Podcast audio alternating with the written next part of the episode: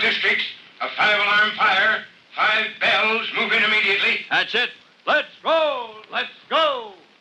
Firefighters.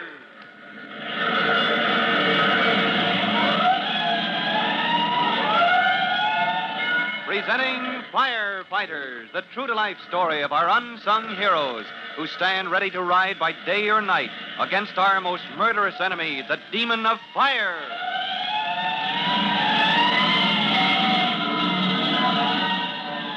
Just a minute, we'll move to Fire Department headquarters, where Chief Cody and Tim Collins are waiting for Jimmy, Tim's young brother, and Whitey Williams, his rival for leadership of the Firefighters Brigade at Northside School.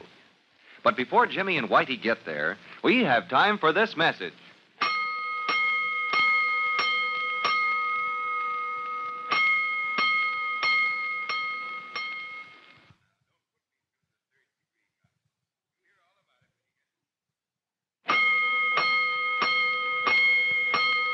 Let's go, firefighters.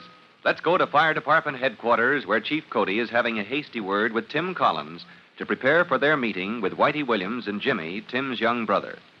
Chief Cody, you remember, is worried that the rivalry between Whitey and Jimmy will wreck the Firefighters Brigade at Northside School. And he hopes his plan to bring them together will work out. Collins, it's got to work. Those boys have got to learn to work together. Yes, sir. If they don't, we can give up the North Side Brigade as a total loss. But suppose they catch on. Catch on to what, Collins? Well, to the fact that this this mystery of yours, this puzzle about how that sprinkler system got out of control. Well, is- suppose they find out that we've already solved that mystery. Is that what you mean? Yes, sir. That could make them pretty sore, you know. Great blistering blazes. I didn't think of that. Well, here they are. It's too late now, Collins. I'm going to dump the mystery into their laps just as if we didn't know the answer already. Just as you say, Chief.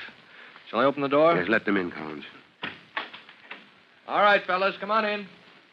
As Jimmy Collins and Whitey Williams take seats in his office, Chief Cody quickly reviews the reason for asking them to drop in. Now, Whitey, Jimmy, there's a special reason for asking you two out of the whole firefighters brigade to tackle a problem like this. Yes, sir. You know what I mean, Whitey? Well, that sprinkler system, it's a matter of science. And gee, science is what I know all about most. I mean, it's what Oh, I it know- is not. It is so. Chemistry, physics, all that stuff, that's for me. Oh, sure, but I mean the sprinkler system.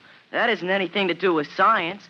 Somebody made a mistake, that's all. Now, hold on now, both of you. Maybe one of you is right. Maybe you're both right. Uh, fellas, the chief means this mystery might be a matter of science, the kind of stuff Whitey eats up, or it might be a question of practical firefighting. And that's where Jimmy comes in. That's it?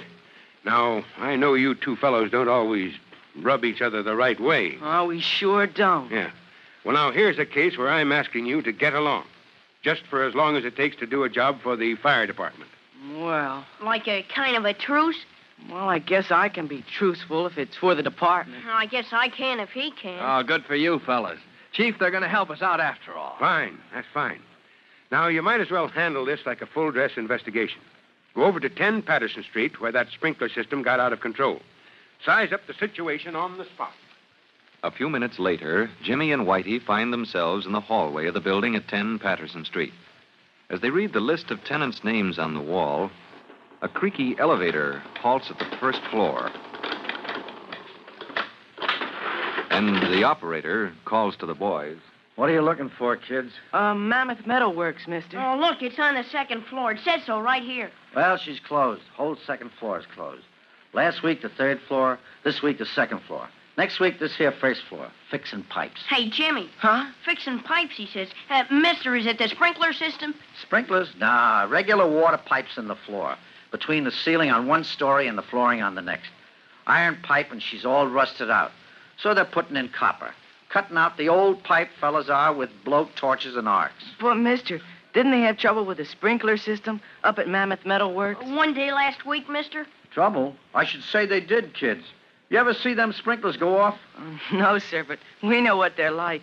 A pipe runs along the ceiling with little sprinkler heads on it. And when a fire makes the temperature go up, the sprinkler heads go off and spray water that puts the fire out. Wasn't no fire last week, kids. Up to Mammoth, the sprinklers let go, and twice the fire department come a running. But there wasn't no fire. Well, that's what we knew when we started out, Whitey. Then let's go back to headquarters. The chief said we could look in the laboratory. You know, I got a feeling, Whitey. Huh? I got a feeling the answer is right here. If we could only see it. Ain't nothing to see here, kids. Not up to Mammoth, anyways. Nothing but fellas with blow torches and arcs cutting them old pipes out of the space below the floors. Well, thanks anyway, mister. You're welcome, kids. You're welcome. Come again. Back at headquarters, with nothing to show for their visit to the scene of the mysterious flood caused by sprinklers that drenched the machines at Mammoth Metal Works for no obvious reason, Chief Cody turns Jimmy and Whitey over to Tim Collins. And in the laboratory, Tim shows them. Now, these are the sprinkler heads from Mammoth Metalworks, fellas. Huh. They don't look like much, do they? Look, they look like plenty if you know what to look for. All right, what do you see? Well, look at the one with the tag on that says number one. Uh, that's the first one that blew off without any cause that we could see. and it's in perfect condition, same as the other one. The one you put in to take its place. And that blew off, too. So what? So that tells us it wasn't because there's anything wrong with these sprinkler heads. Look, you see that little lump of metal? That's what melts when the temperature goes up too high. And when it melts, the water can get out and spray around, and that's just what happened. Well, what of it? All right, the temperature went up. My gosh, a, a shop all full of machines and stuff. Of course it gets hot. Hey, what about that, Tim? Uh, you mean the temperature in the shop? Yeah. In the shop, it's hot anyway, and maybe they have a lot of lights on. And it got so hot up near the ceiling. Ha, that ha, ha. the... What's that for? Don't you think they'd think of that before it happened? Uh, he's right, Jimmy. In a place where it's apt to get pretty hot anyway, they use a special sprinkler Oh, head. wait a minute. Let me tell him. I've looked it up. In a machine shop, they'd have sprinklers that don't go off until, uh, uh, let me think now. Oh, I get it. They can stand the heat in the shop, but they're set so that more heat than that, like heat from a fire. Sure, more heat, like like when there's a fire, that sets them off. And these here, uh, well, I bet they could stand maybe as high as 200 degrees. Uh, 212, Whitey, this type can stand. yeah, and maybe 10 degrees more. Gee, without any fire, I can't figure what could have happened. Listen, Whitey. You said if it got hot as fire up near those sprinkler heads, where they hang below the ceiling, they'd go off. Yeah, when the air gets hotter than maybe 212, maybe 10 degrees more. All right. Then how hot does a blowtorch get? A blowtorch when you keep the flame going a long time. Oh, a blowtorch gets awful hot. It gets. Hey! Hey, Jimmy, you guessed it. A blowtorch cutting iron pipes in the floor. Oh, here, hold on. Wait a minute, wait a minute. You're going too fast for me now. Then am I right? Come on, we'll go tell the chief. Come on, Jimmy. Boy, we solved it. Come on, Tim. Got to see the chief. Uh, hey, wait for me. Oh, good grief. Those kids have figured it out. Wait until the chief hears this. No, no. One at a time, one at a time. Oh, but Chief, we figured it out both together. No, Jimmy thought of it in a flash. The elevator man at 10 Patterson Street, he told us they were fixing the water pipes in the floor last week. On the third floor, Chief. The third floor. Don't you see? Right up over those sprinklers in the Mammoth Metal Works, blow torches and stuff and all kinds of things to make terrific heat.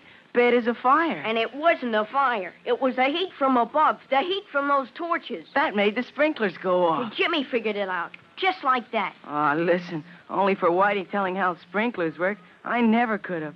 We figured it out together, Chief. Don't you believe him? Well, boys, well, Collins, uh, this calls for sodas all around. Ah, we're always glad to help the department, aren't we, Whitey? Anytime, Chief. Anytime at all. You just call on Jimmy and me. Yeah, well, now that you've settled this mystery for us, I was hoping you might straighten out the firefighters brigade. Why? What's the matter with the brigade? Well, I heard a rumor some of you officers might be dropping out. That could wreck the brigade, you know. Oh, well, gee, Chief, I I was just talking, I guess. Jimmy, you weren't gonna quit. Hey, look, you dope. What would we do without you in the brigade? Let's talk it over down at the corner, boys. There's a place we can get a big soda. Will you meet me there in five minutes? Oh, sure. Come on, Whitey. Yes, sir. We'll be there. Hey, Jimmy, wait for me. well, that seems to be that. Now those kids are pulling together at last. They've caught on to the idea that it takes all kinds to make a fire department. Yes, sir. And we're lucky to have all kinds when they're needed. I know, Chief, but suppose they ever find out we solved that mystery for ourselves, that we almost pulled that building apart the other day till we found out what was making the sprinklers go off without any fire. Well, let's keep that our little secret, Collins. As long as nobody tells it around, we're safe. Yes, sir. And so is the firefighters brigade at Northside School. Yes, sir. Now, come on, let's get down to the corner and meet the boys, huh? As Chief Cody often points out, all's well that ends well. And the bitter feud between Jimmy Collins and Whitey Williams has come to an end. Soon we'll hear about that play they plan to give at Northside School. But right now, Chief Cody and Tim Collins have a serious new fire hazard to meet. You'll find out about it when you hear our next true to life episode of The Firefighters. In just a moment, Chief Bob Cody will tell you, boys and girls, how you can help the firefighters in your own town. But first, here's a message you ought to hear.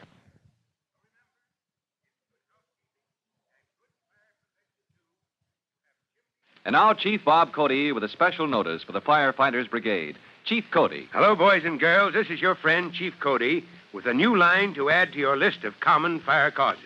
All ready? Write down packing material.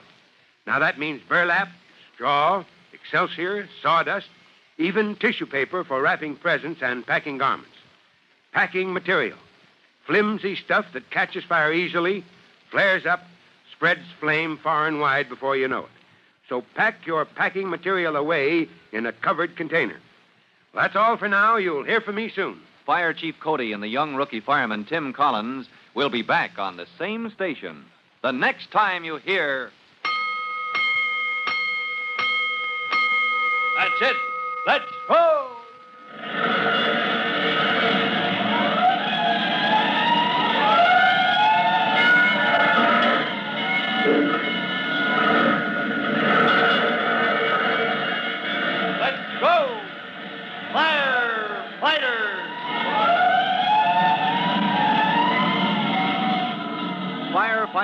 Is a copyrighted feature of William F. Holland Productions.